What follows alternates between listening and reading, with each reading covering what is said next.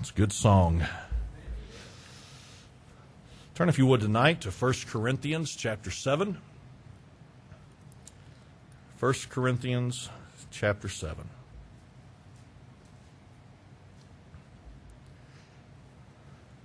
Let's go to the Lord in prayer. Father, it is good to be in your house tonight. And Lord, we are thankful that you hide our soul. We're thankful, Lord, that you protect us. God, we just thank you for the provision you make for us. It's a wonderful, wonderful truth to be reminded of in song tonight. I pray now that you'd bless the effort to preach your word. I pray that you'd use it to speak to our hearts. God, that you'd use it to challenge us in the way that we might need to be challenged tonight. I pray these things now in Jesus' name. Amen.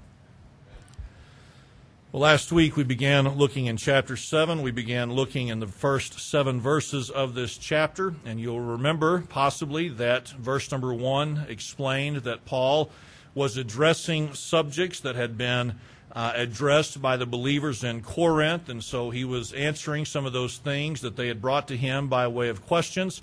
And this had to do with the relationships between men and women, husband and wives. And he began by making it very clear that uh, people are not supposed to live in fornication, and he said you're not supposed to live together outside of marriage. It is not right for single people to live like married people.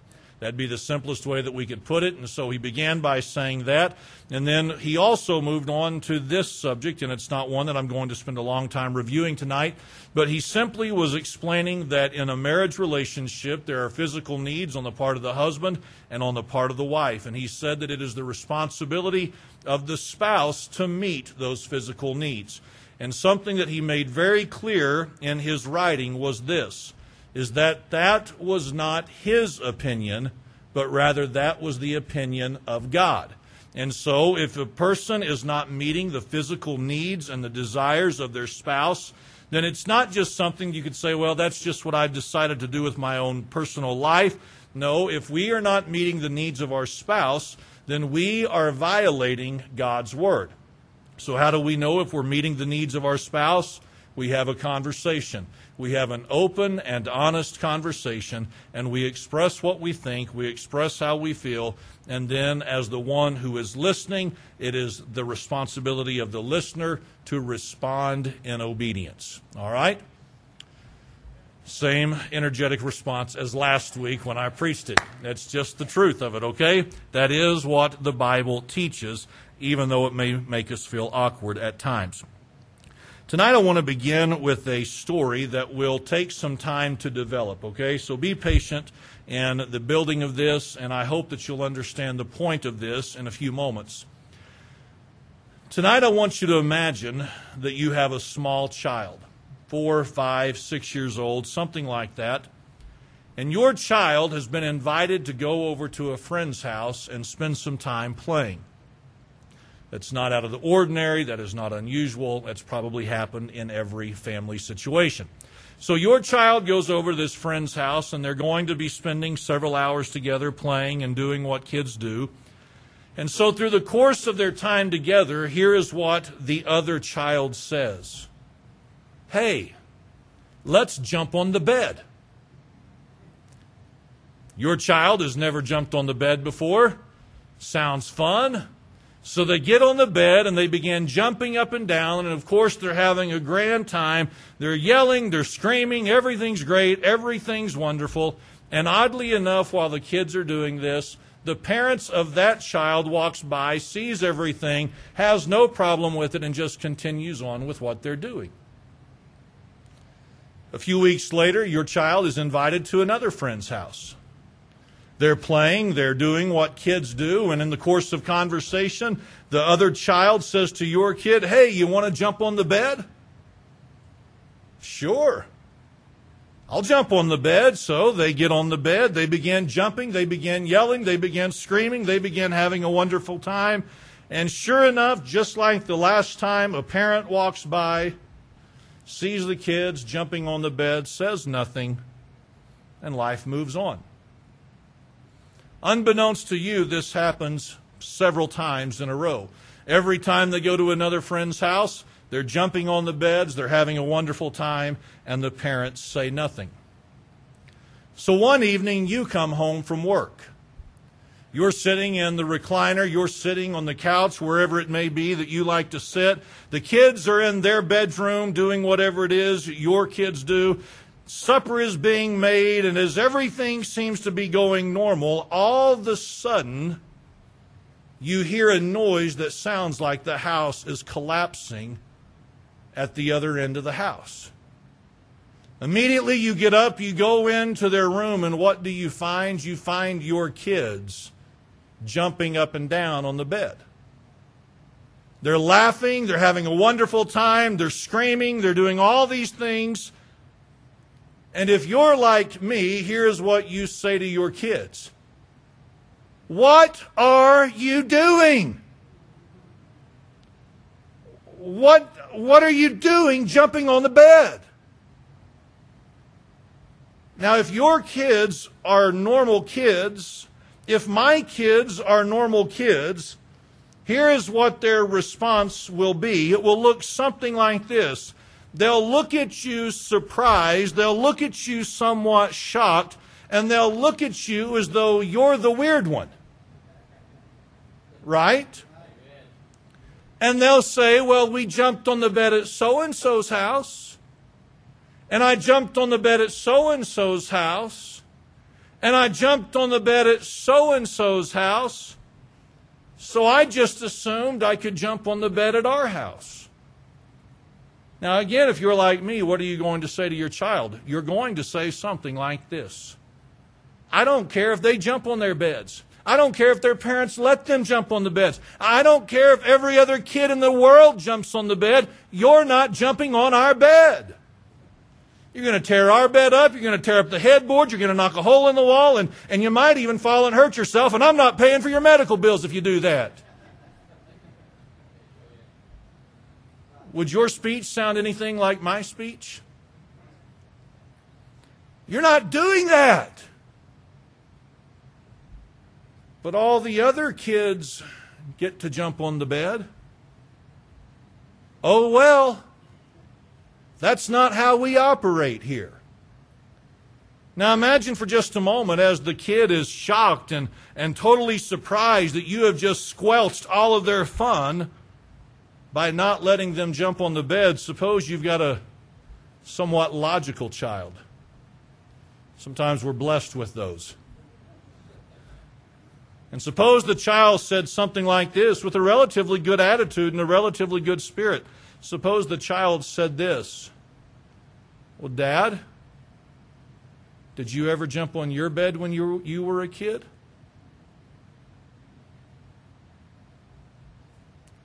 Now, I don't know what your answer would be to that question. You might be able to say to your child, No, kid, I was not allowed to jump on the bed. I've never jumped on a bed in a day in my life. I'm, I'm 42 years old. I've never got to jump on a bed. You might have to stand there and tell your child who asked a perfectly legitimate question. I, I have jumped on the bed before. But here's the thing whether I did or whether I didn't, whether I have or whether I haven't, doesn't change the fact. You will not be jumping on the house, uh, jumping on the bed in this house. You understand that? It doesn't matter if everyone else has jumped on their bed. And it doesn't even matter if I've jumped on a bed. You're not going to jump on the bed. Period. End of discussion. We're not going to talk about this. Do we not, as parents, use that kind of logic sometimes? I mean, we use the same kind of logic in school study and get good grades. What were your grades? That's not the issue. I said study and get good grades. Now, I'm wanting us to understand the logic that we use because, truth be told, it's good logic. If that is not good, if that is not right, then I don't want you doing it, whether I did it or not. Whether I was a success in that area or a failure in that area, is not even a part of the conversation right now because I don't want you doing these things. Now, why am I saying that? I'm saying that for this reason. Remember that the Corinthian believers have somehow communicated questions to Paul that they have about relationships.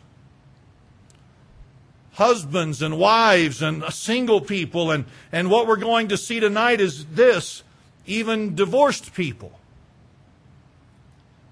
Questions are going to be presented to the Apostle Paul, and, and what he's already addressed as a result of certain questions. And what we're going to look at tonight is the result of certain questions being asked to him. They're asking him questions about relationships because 2,000 years ago there were issues with relationships. And tonight, I want us to think about something, okay? And, and, this is going to be the crux of the message, okay? And, and, and don't get nervous because you don't know what's going to be said throughout all of this. But, but here is what they're going to ask about. They're going to ask about divorce and remarriage. And Paul is going to give his response on the subject. And it is a subject that in our day and time needs addressing from a biblical standpoint for this reason. We live in a culture where, kind of like jumping on the bed and everybody jumps on the bed, we are living in a culture where it seems like everyone has been divorced and has been remarried and it's almost like if you haven't been divorced and remarried, you're the odd one. You understand this? Do you know what the statistic the statistics were several years ago? The statistics were this that if your marriage lasted longer than 7 years, you had a longer than average marriage. 7 years. Over half of all marriages, as we know, end in divorce. And when a person is divorced and remarried, the statistics say that that marriage has a greater chance of ending in divorce than the first marriage.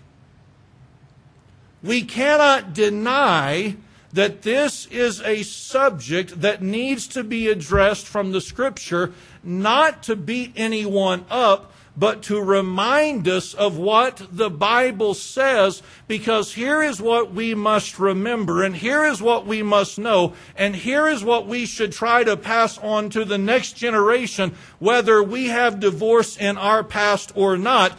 It should be that we have a desire to say, regardless of what my past looks like, I want you to have a biblical future by way of your relationship.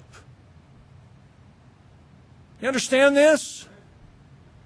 I, I may have a, a, checkered past. I may have somewhat of a, of a flawed past as it relates to, to a previous marriage or, or whatever it may be. But just because that is so does not mean I cannot take a biblical position on the subject of divorce and remarriage.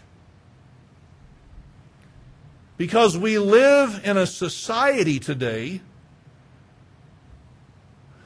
where relationships seem to be disposable. You understand this? It starts young with our children when parents are so goofy as to think it's cute that our kids have boyfriends and girlfriends that they can just easily discard and move on to the next one next week.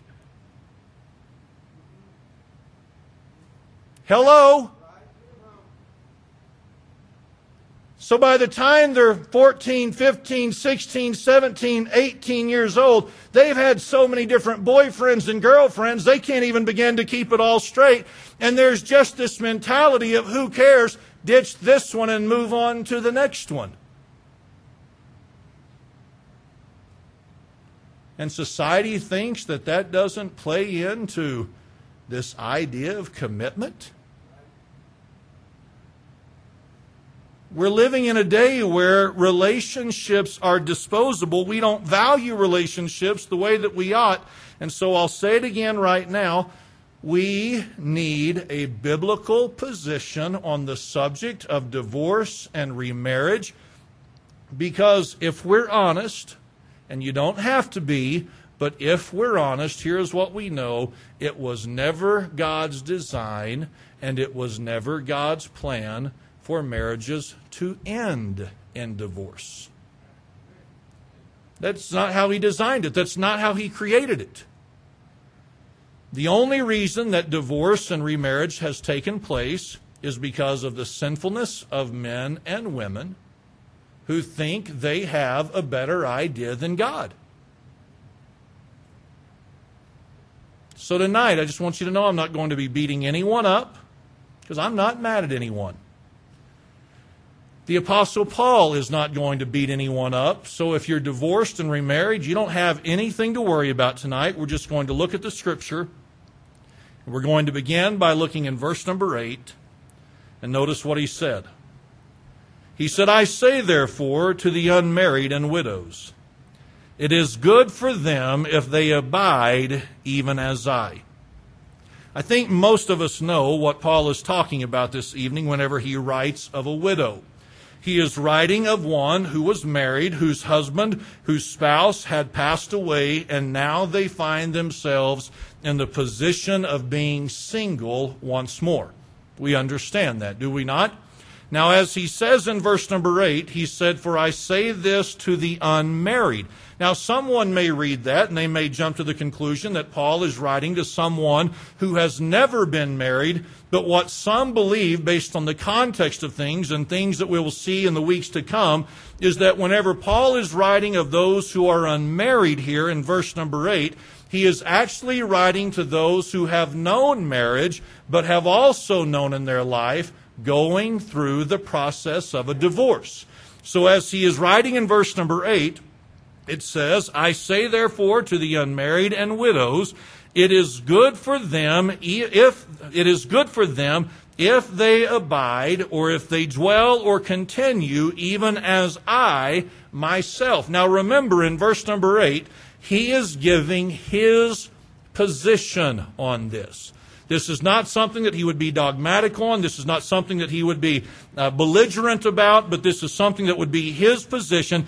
He said it is good or it is profitable or it would be beneficial for them to abide or to remain or to dwell, even as I, one who was single. Now, again, I'm just going to throw this out. Some are of the opinion, based upon what it would have required for Paul to be what he was in the Pharisaical religious system, there are some who believe that the Apostle Paul had been married and that most likely his wife had passed away. Now, that is speculation because no one knows for sure. But he does say very clearly, in the context of widows and the unmarried, that it would be good for them to remain in the position that he is in. And here's what any honest person knows that when you enter into a relationship, as I mentioned last week, it complicates things. I thought marrying Susie was going to be nothing but adding perfect harmony into my life. I didn't know how long she could take getting ready. I didn't know how long it would take to get through the store. I didn't know what all it was going to do by way of disrupting this perfect little life that I thought I had going on. You and I cannot deny that there are certain, for lack of better words, and don't take this out of context, but there are certain benefits when you don't have to worry about anyone else. You may not be brave enough to amen it, but you can just amen that in your mind, okay? Amen. I got one fake amen. All right. Now, he said that it would be good for them to abide even as he, but notice what he said in verse number 9. But if they cannot contain, if they cannot maintain or handle this single life, he says, let them marry. For it is better to marry than to burn. Now he's talking about to be controlled with this lust or to burn with this lust and this desire. For marriage. And so what Paul understood is this, is not everyone has the call on their life to live a single life, though it might be best or good for them. So what he said is this, is that if they cannot contain this desire, if they cannot contain this, this urge or this burning to get married, it would be better for them to marry than to burn because lust is going to produce all sorts of other sins in a person's life. So, he says in verse number 8, according to his position, that he speaks by way of permission and not of commandment. This is what I would recommend, and this is what I would suggest. But notice what he says in verse number 10 to make clear that he is not making allowances for divorce and remarriage and giving his stamp of approval on it. He said in verse number 10, And unto the married I command, but notice what he said next Yet not I, but the Lord. So in verse number 10, this is very important that we see this.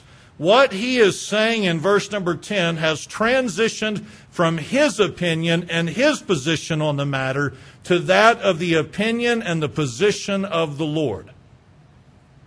And who is Paul writing to? He is writing to believers. So he said in verse number 10, and unto the married, who is that? That's the one who's got a husband or a wife. He didn't talk about whether or not this is your first wife, second wife, third wife, fourth wife, whatever it may be, first husband, second husband, third husband, whatever it may be. He just said, To the ones who are married, I command, yet not I, but the Lord let not the wife depart from her husband. What does it mean to depart from her husband? It simply means this to divorce the husband. So, what is Paul saying? He's saying this to all the wives out there, to all of you ladies who are married. He said, I am saying to you right now, as it relates to your husband, do not divorce him. Fairly simple, is it not? Verse number 11. But, and if she depart, let her remain unmarried or be reconciled to her husband, and let not the husband put away his wife. What does it mean to put away the wife? It means this to divorce her. So if you study this out really, really hard, if you get your Greek Bible and your Greek dictionary, you go back to the original language and you study all this out, you know what it'll say? Ladies, don't divorce your husbands, and husbands, don't divorce your wives. But what does that really mean? It means, ladies, don't divorce your husbands, and husbands, don't divorce your wives. Stay married.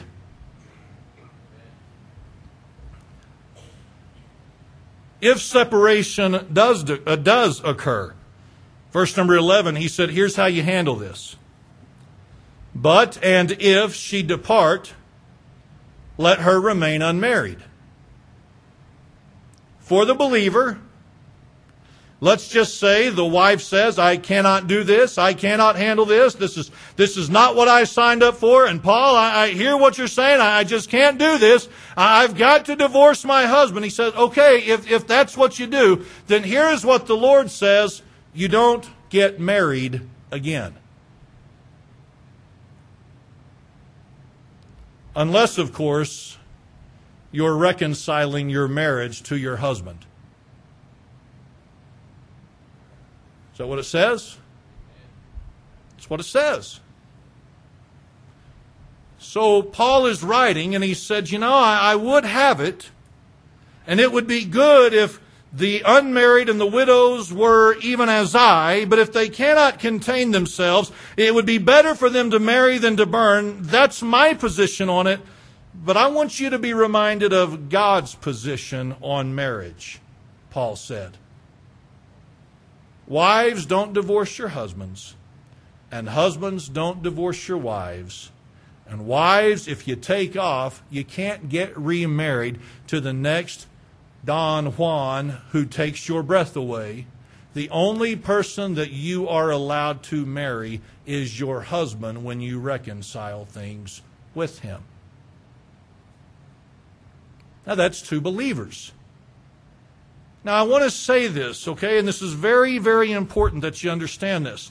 That what the Apostle Paul is doing here is he is addressing a very small piece of the marital pie. You understand what I'm saying? There's much more about marriage in the scripture than what we're reading in 1 Corinthians 7.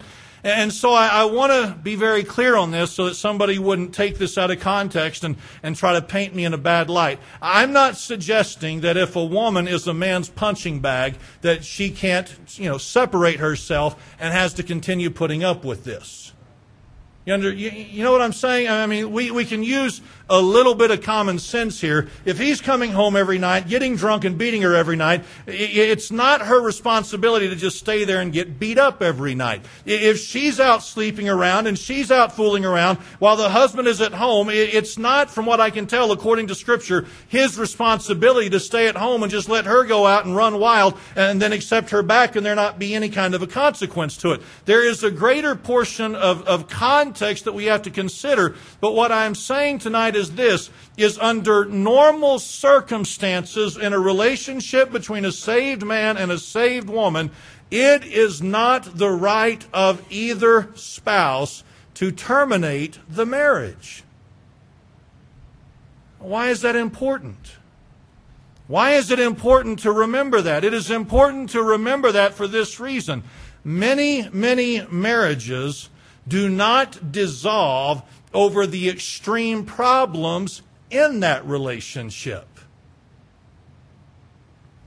Most marriages dissolve because the man or the woman does not want to fulfill what God's Word has to say about marriage, and their basis for ending the marriage has nothing to do with any kind of a biblical base or a biblical argument.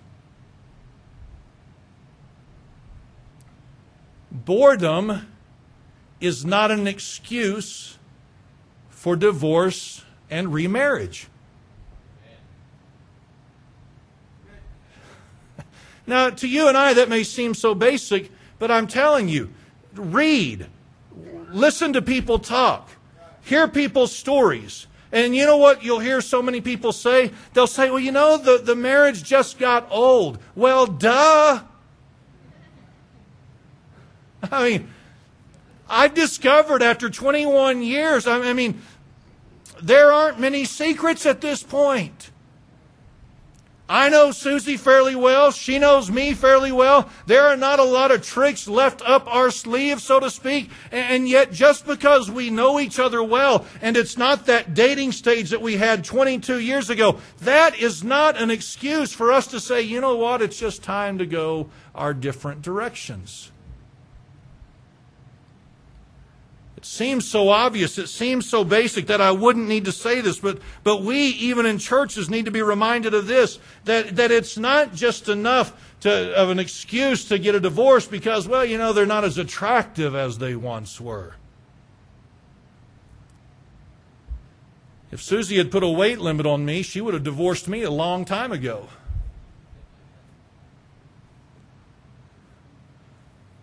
If she had said, you've got to maintain this and you've got to do this and, and you've got to, you know, have a certain amount of hair on your head to, to still be good looking with me, you know, I, I would have said, well,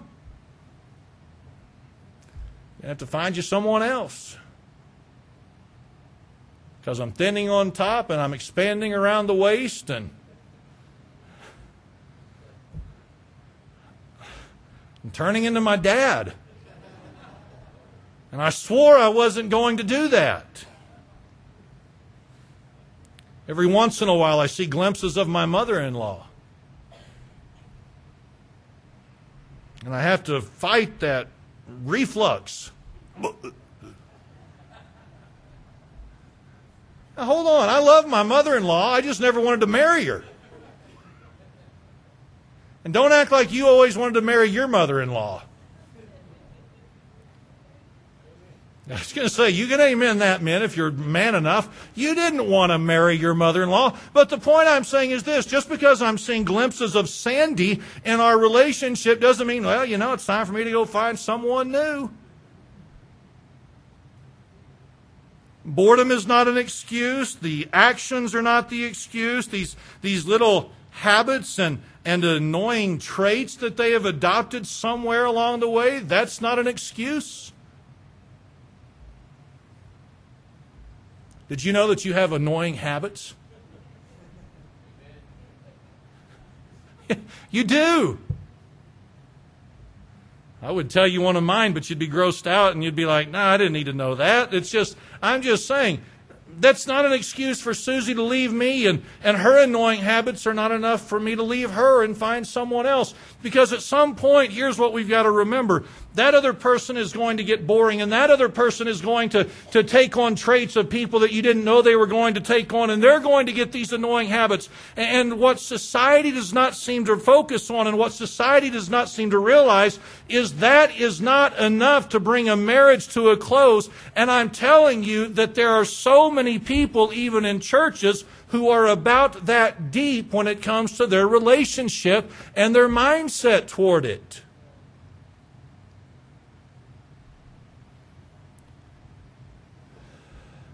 I don't know what to tell you to spice it up. But that's your responsibility, not the preacher's. I don't know what to tell you about our changing looks, other than to remind yourself that you've changed also. I don't know what to tell you about their annoying habits, but again, I would just say you've got annoying habits. And so this evening, I just want to close with a couple of practical thoughts, okay, that, that, that I want us to understand that this is a biblical position by way of marriage. No matter, listen, don't, don't get all too comfortable right now. That means you'll stop listening. Thank you, Brother Dove. I want us to have a biblical position on marriage, whether it's our first marriage, second marriage, third marriage, or whatever it is, okay? So here are some practical things that we need to remember, whether we're as spotless in this area as we would like to be or not. The first thing is this is that is whoever we are married to right now, it is God's plan for us to be married to them for the rest of our lives. It is until death do us part. It is God's plan, it is God's desire, it is God's intent for Susie and I to be married until one of us passes away. And you might sit here and say this evening, well, Brother Kyle, I'm not on my first marriage like you are. It's so easy for you to say that. I am telling you this from the authority of Scripture that if you are divorced and you are remarried, what is in the past is in the past. You cannot go back and change that. You cannot go back and fix that. But what you can do is this, is that you can determine that the person that I am married to right now, that is who God expects me to stick with until this life comes to a close, either for myself or them. End of discussion. And I would take it a step further. This is not supposed to be a marriage of endurance. It is supposed to be a marriage of enjoyment a marriage that brings glory and honor to the Lord. There are many people, I've said this many, many times, but there are many people and they are married, but they are miserable. They are not bringing glory and honor to the Lord. They are miserable people. This should not be for you and I a marriage of endurement or endurance, but it should be a marriage of absolute enjoyment. If you are married, God wants you to stay married to that person for the rest of your life, and He wants you to enjoy that marriage. Well, I'm not enjoying my marriage very much. Then start working on it.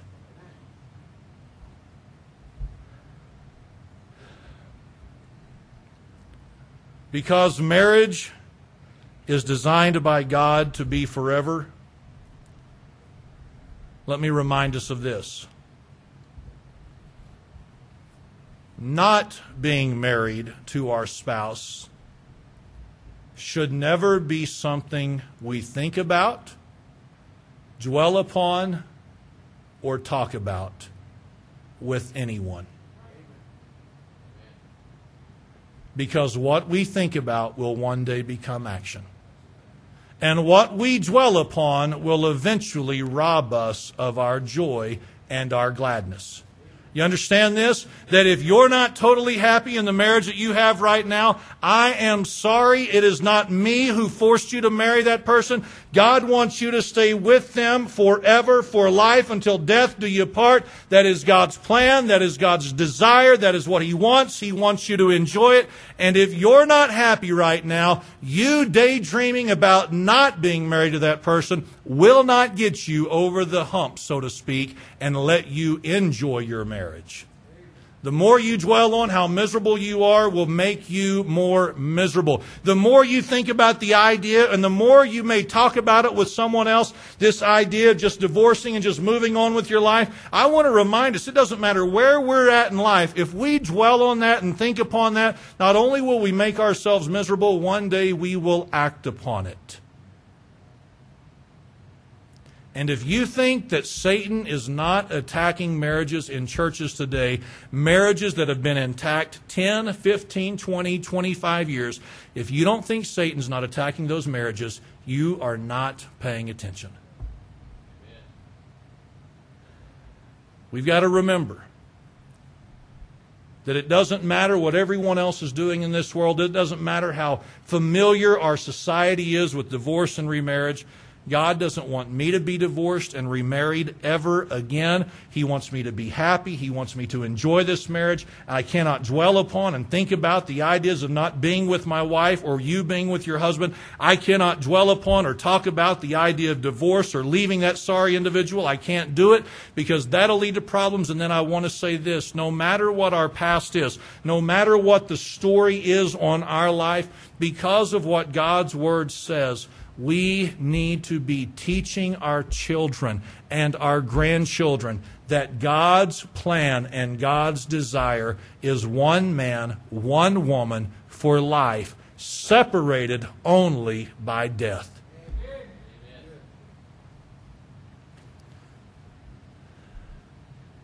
But see, if we're guilty of jumping on the bed, we may not want to tell our kids to not jump on the bed. That's faulty logic. The same would be true. Well, you know, I, I'm divorced, and, and, and, and who am I to say anything? You are a person who knows what the Word of God says and we ought to have a biblical position. And because of that, no matter what our past looks like, no matter what our story is, we need to be saying to our children and to our grandchildren, hey, listen, these things called relationships, these are some of the most important decisions and choices you can ever make. And you better make sure you are getting the right one. She may be pretty, but if she's not godly, she will mess your world up. He may be handsome right now, but if he's not a child of God and living for the Lord, he is going to ruin your life, honey. We have already had conversations with Nathan and Hannah and Leah, and I've looked at certain people and their lives and I've used them as examples and I've said things like this Kids, do you want something like that? No, Daddy, we don't want anything like that. Okay, then here's what you do. You better make sure, kids, that you make good decisions in your relationships because you do not want to go down that lifestyle or go down that road. That's not me being critical. That's just me saying that this is what the Bible says. And I want to protect you, kids, from hurts and pains that you will experience if you don't do it God's way. So you understand if you're honest tonight I'm not beating one person up. I'm not saying, well, I know what you're guilty of, and God loves me more. That's not at all what I'm saying. The only way you could have that attitude is if you want to twist what I've said out of context and run with it in your mind. What I am saying to you tonight is this is if you're unmarried or you're a widow, Paul said it'd probably best, probably be best if you stayed in the position like he was in. But if you can't contain yourself, it'd be better for you to get married than to burn. And for those of you who are married, I'm just reminding us you don't have an excuse for divorce under normal circumstances, in a normal situation. God wants us to stay together forever, not endure, but enjoy. We can't think about divorce. We can't dwell upon single life. We can't talk about it with our buddies or the girlfriends. We can't do that. And we need to be teaching the next generation this is what God's Word says, and you want to make sure you make wise decisions in this area. We need a biblical perspective on this, no matter what the world around us looks like. All right? So I'll stand tonight and bow our heads for a word of prayer. Father, as I come to you this evening, I pray that you'd help us tonight. Lord, no matter what the past may be of the person sitting here this evening, I pray that you'd help us to be reminded of what your word teaches, of what your word declares, what your desires are, that a man and a woman would come together and stay together till death do us part. And so, God, I pray that you just remind us of that, confirm it once more in our hearts and minds. And God, regardless of our past, I pray that you'd help us to teach the next generation what your word declares no matter what is going on around us. I pray this now in Jesus' name. Amen.